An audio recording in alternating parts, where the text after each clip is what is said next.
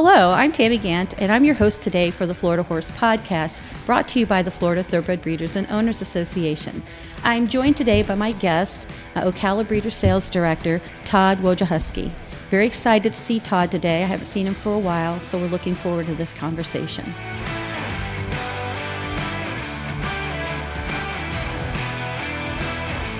Well, Tod, welcome today. It's so great for you to join us here on our podcast.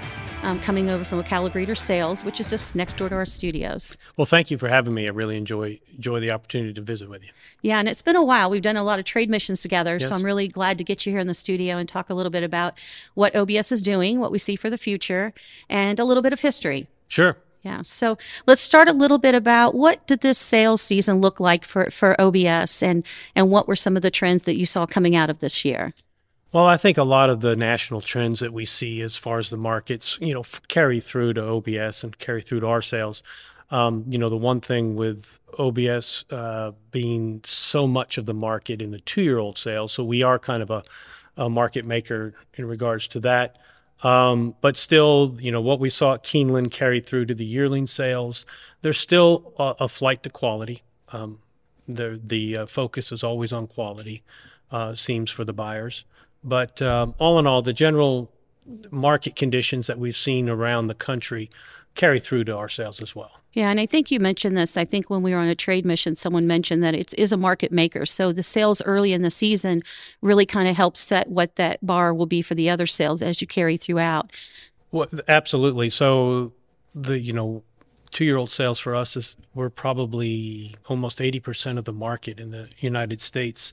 Nobody sells more two year olds uh, uh, more days than OBS anywhere in the world. So yeah, and I tell people that we're a worldwide leader, and that's what's amazing. As I was looking at stats from 2019 before I walked in here, and it was hovering around 70 to 72 percent. So it, has increased every year in the last decade for sure. Yes, it, it uh, so we are a market maker in that sense. But yes, the, the success of the two year old sales kind of sets the tone for the yearling sales as they move into the summer and the fall.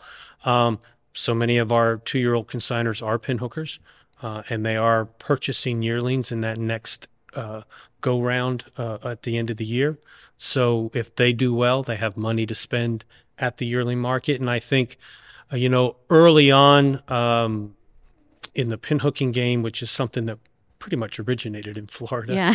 Uh, the the pinhookers weren't looked upon favorably coming to Kentucky and buying horses, but nowadays they are a, a very wanted group of buyers uh, at uh, yearling sales all over the United States, and so those sales are very interested to see the two year old sales do well.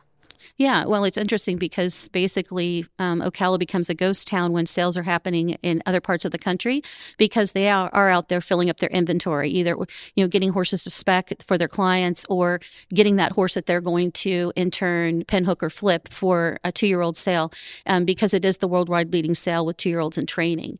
And I also noticed when we were traveling on trade missions like to Korea and Japan that they look for those race-ready two-year-olds, and that also helps kind of keep a, a deep market and a broad market. So you have a lot of buyers looking at horses at all levels, which I think is one of the reasons that maybe the sales have grown over the, over the last decade. Well, I, I think you're right. Um, the the the quantity of good horsemen that live in Ocala, Florida, or Marion County is is truly remarkable.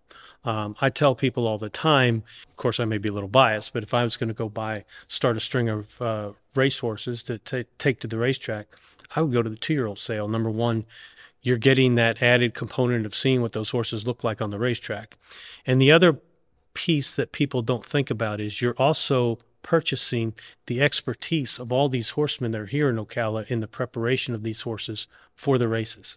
Um, because most of them may be selling two year olds at the sale, but they're also preparing horses for trainers uh, to send to the racetrack.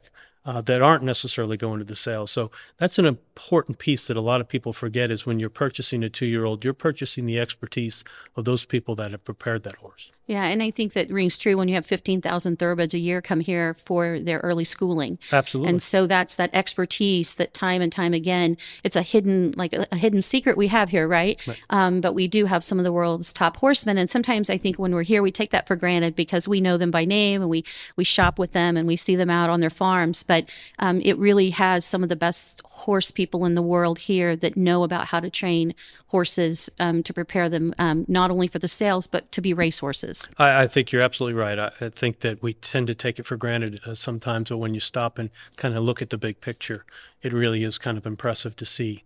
Uh, like I said, the quantity quantity of horses and the quality of horsemen that are here. So, were there any other micro trends that came out of this year's sales that you think will carry into next year? I don't see the micro trends as much as I see the the macro trends. Mm-hmm. Um, you know, again, I think there's always a flight to quality. People are, uh, and then you might say micro trends when they come to specific stallions and who's hot right now and who's not right now. So, and that can, there, there's an ebb and flow to that. And maybe certain buyers from certain countries or certain um, pockets in the country because they've had success. Maybe with, like in our case, sometimes if a Florida bred does really well and is in the championships for Horse of the Year here, and but they were running in California, sometimes we'll see a bump in, in California people interested in Florida breds. Well, I, I, I think you're right. Um, you bring to mind one thing that I would say. So it's it's kind of a, a blessing and a curse. Um, with the success of the two year old sales, so many of those horses that are sold at the two year old level were sold as yearlings here at OBS in October. Uh, and I, I do see a trend of people that have purchased these two year olds and have done very well with them.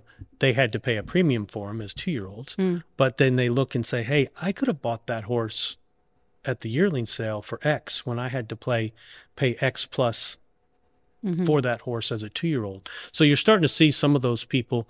Um, we saw a little more international activity uh, at this sale, um, and those were people that had bought two year olds at our sale, um, and but noticed that those horses were were originally purchased as yearlings here. Yeah, they had success and say maybe I should go back and be the the earlier buyer versus the later buyer. And so um, let's talk a little bit about the history of the sales. Sure. And so, um, you know, you, you, said the pin hooking really got started in Ocala. A bit of the OBS sales and the whole idea of of selling horses in your same market got started here with Joseph O'Farrell, um, you know, decades ago. And so, you want to talk a little bit about OBS sales? Sure. I, I think fruition? the, the uh, genesis of juvenile sales, of two year old sales, is right here in Marion County. Um, when Mr. O'Farrell and a number of the other farms here got together and realized that uh, they wanted to uh, come up with a way to market their horses better. Maybe they didn't have the blue blood pedigrees that Kentucky had, but they had athletes. Uh, and they needed people to see that those horses were very athletic and could perform and win at the racetrack. Uh, and they came up with the idea of putting these horses under tack and showing them under tack and selling them as two year olds. And uh, it has grown exponentially since then. And then, you know, the pin hooking became part of that process, but uh, certainly the, the juvenile sales started right here. Yeah, what was novel is now commonplace. Yeah. And, and people, I think, maybe don't realize where, where that came from. Sure. Uh, and so, talk a little bit about how you got involved with OBS sales because I know you have a history um, um, prior to OBS sales. So, tell me a little bit about your history and how you came to the position you're in over there. Well, um, you know, I've been around the, the racing industry practically my whole life. Uh, my father is a blacksmith by trade, um, and my mother got into training horses. Um, uh, training Th- thor- race horses. Thoroughbreds or quarter horses? Thoroughbreds. Thoroughbreds. Originally, uh, she was uh, on the rodeo side in uh, performance horses. Uh, and then my father was shooting at the racetrack, and she became intrigued by the thoroughbreds. Or became, became, intrigued by him, maybe. Well, no, they were had been intrigued in each other for a while at that point. Um, and uh, she started training thoroughbreds, and she actually, um, you know, had a string at the racetrack for a while, and and so my first job that I can remember was a hot walker in Atlantic City at nine years old. So, oh wow! Um, so I've been around the races my entire life, and um, my family got into uh, originally buying yearlings and then taking them to the races and selling them, and then it it evolved into pin hooking. Um, and so I've been around it for, like I said, practically my whole life. I started uh, doing some inspections for OBS about 25 years ago uh, for the select sales. When you were just a wee pup. Yeah, just a wee pup. Uh, started doing that and had been involved with OBS for uh, uh, for that period of time, part time. Uh, and then about 10, 11 years ago, the opportunity presented itself as uh, Tom Chioda was retiring and um, they were looking for a director of sales. So yeah. fortunate uh, to be able to to join them. Yeah, you've got a great team over there. I mean, it's, it's a good group a of wonderful people. group of people. It really, really is, and there's a lot of longevity. People stay there decades, not not years, but decades. Yeah, so it's really amazing. Thank you. Yeah, and so uh, talk a little bit about the trade missions. I'm looking at my time here. Let's talk a little bit about the trade missions because myself, I'm representing FTBOA, Lonny Powell representing FTBOA, and then we also have um, um, yourself going over to the sales, and then also Tom Ventura, and then we usually partner with Department of Agriculture, and a representative goes, and those are bona fide trade missions in emerging markets, uh, and and there's been a lot of fruits of that labor for sure. Certainly, uh, you know the trade missions we went on to uh, Korea and Japan have have certainly yielded positive results. They've become two of our biggest international partners in purchasing horses. Um, they're they're very instrumental in the success of OBS, particularly at the two year old level. Um, you know, to be able to visit those countries, to see their culture, uh, their racing culture, uh, to experience it that firsthand, to have a better understanding of how their racing operations work and how we can better present our horses or understand better what they're looking for when they come over has been immensely helpful. Yeah, and you see the technology they apply, and you see ways that you can bring technology here to apply it to to where you know they're seeing every part of the horse that they need to see as far as when they're decision making. And and what's interesting is um, I do believe that every time a trade mission happens, you do see that bump in in sales that following thing because I think going into someone's home or backyard or country Right. makes a big difference, and Sure. so that outbound trade's And, important. you know, you mentioned technology. Certainly, uh, in the last couple of years, we've had a technology jump in the auction industry, and that's online bidding. Um, you know, uh, we have COVID to thank for that because if it wasn't for COVID, that was the impetus behind implementing the online bidding. Um, prior to that, there was a lot of hesitance and lack of understanding within the industry as to its value. And now it's an integral piece of what we do, and all the sales companies have it. Um, it was uh, OBS was one of the first though to be able to. we actually had the first Thoroughbred House, yeah, to, We to were the first- the U.S. uh, first auction house in the United States that had uh, online bidding on its live auction. I mean, there were timed auctions previously, but we were the we were the guinea pigs. We were the first one out of the box with it, and uh, actually, the company that we use has now become the company of choice for all of the sales companies. So Yeah, it was very forward thinking because you, like you said, there was a disaster happening. You had to say, how can I get these horses in front of buyers, or how can they place a bid on those horses? And you had some things in- in place because you did, did phone bidding in the past, but never this extent where you could have the that live online. Absolutely. And the positive feedback that we've gotten from buyers has been tremendous. Um, add to that, because of the online bidding, now you add the video component where at the two year old sales, you have the breeze video, the under tack video that they can watch, but also the walking videos at the barn that we now put on our website and make available uh, to the buying public.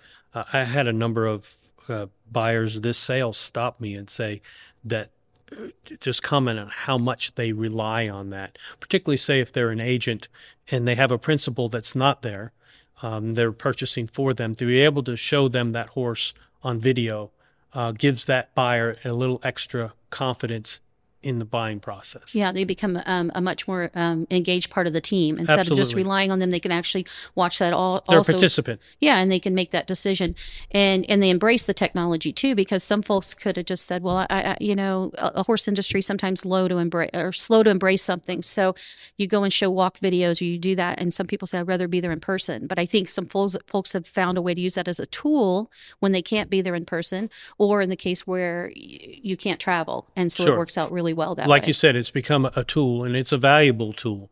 And I urge all consigners to to remember that when they're putting their consignments together to to do videos, uh, walking videos on, at the yearling sales and walking videos at the two year old sales because it is uh, a very valuable tool to these buyers now. And some of the buyers, because we've been on those international flights, are literally working on those flights. So they may be actually looking at those videos in flight so they can get the number of horses they need to look at ready, you know, their short list when they hit the ground. Well, even y- yes, and in addition to that, I mean, what's it a twelve or fourteen hour time difference between us and Japan? Mm-hmm. The, during our sale, live sale, the number of bidders from Japan that are twelve hours different than us that are participating live in the sale is amazing. Yeah. Uh, the you know they're they're up at if it's you know eleven o'clock in the morning, it's eleven o'clock or midnight, one o'clock over there. Yeah, which is, is saying I, I really determined that you want to get a horse if you're up at 2 a.m. In the, in the morning.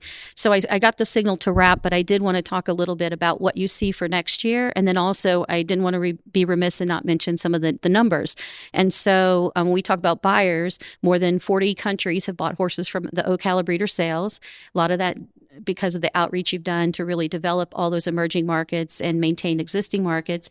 But then all the states except for one, which is Alaska. So every tour I give Not over a lot there, of racing in Alaska. Yes, and every tour I give over there, I said, if anyone's from Alaska, please just Yeah. buy one racehorse. We just want to just say all 50 states. It's a lot easier. But that's incredible when you think about um, that there's a lot of non-racing states out there, but people are buying horses and having thoroughbred operations, and then they have access to horses, you know, ra- race-ready race horses, um, the yearlings, and then also some some blood stock or, or some breeding stock too um, through this sale. So it's an interesting story to tell, just the the the depth of of the buyers. Well, as you said, 40 some odd countries. Um, and yes, technology plays a part. Uh, you know, our facilities, we've updated our facilities over the last few years and, and really made it. But ultimately, what brings those people to Ocala, what brings them to OBS, is the quality of horses that the consigners bring to the sale and the quality of horses that over and over again perform at the racetrack. If if there was no performance at the racetrack, it wouldn't matter how much, uh, how fancy we made the facility or how whiz bang we made the technology. It wouldn't be uh, that we wouldn't have those people. So Yeah, those international countries are recognizing the quality of horse that they can buy, and that's directly related to the because of what the consigners are bringing and the local breeders. Uh, you know, they're selling here. Uh, don't know if I mentioned it, even on our yearling sale this year, the top two sellers were by local breeders that bred here and stayed here, sold here, and they were rewarded for it. Um, those quality horses that continue to be produced is what brings those people here. Yeah, and, and, and if you look at the sales too, um, folks always say the Florida breds are part of that greater marketplace because you have all horses from all, all different states coming. But the Florida breds do very very well in the sales, and we've seen some nice toppers this this this particular sale and previous sales, and a lot of them, like you say, go on to be really great race horses. And we see many of them now geared for the Breeders' Cup. We see many of them come around into the classics, and there was a tale of the tape um, compared to some of the other sales in one of your newsletters that showed how many horses come out of the OBS sale and finish first, second, and third in stakes and finish um, in the Breeders' Cup. And those numbers, when you compare them, are, are, are really, really impressive. And so when people are looking for a racehorse, that's that's this is definitely where they can find And it. And it's because of those numbers that they come. Yeah. Because those horses perform on the racetrack. Yeah, success leads hopefully to more success. Well, thank you very much, Tod. I appreciate you coming in today, and um, we look forward to 2023 and all the sales that My we're going to see then. My pleasure. Thanks so much. You can stay up to date with all of your thoroughbred racing and breeding news from Florida and around the country with a free subscription to Wire to Wire, delivered free of charge to your inbox five days a week.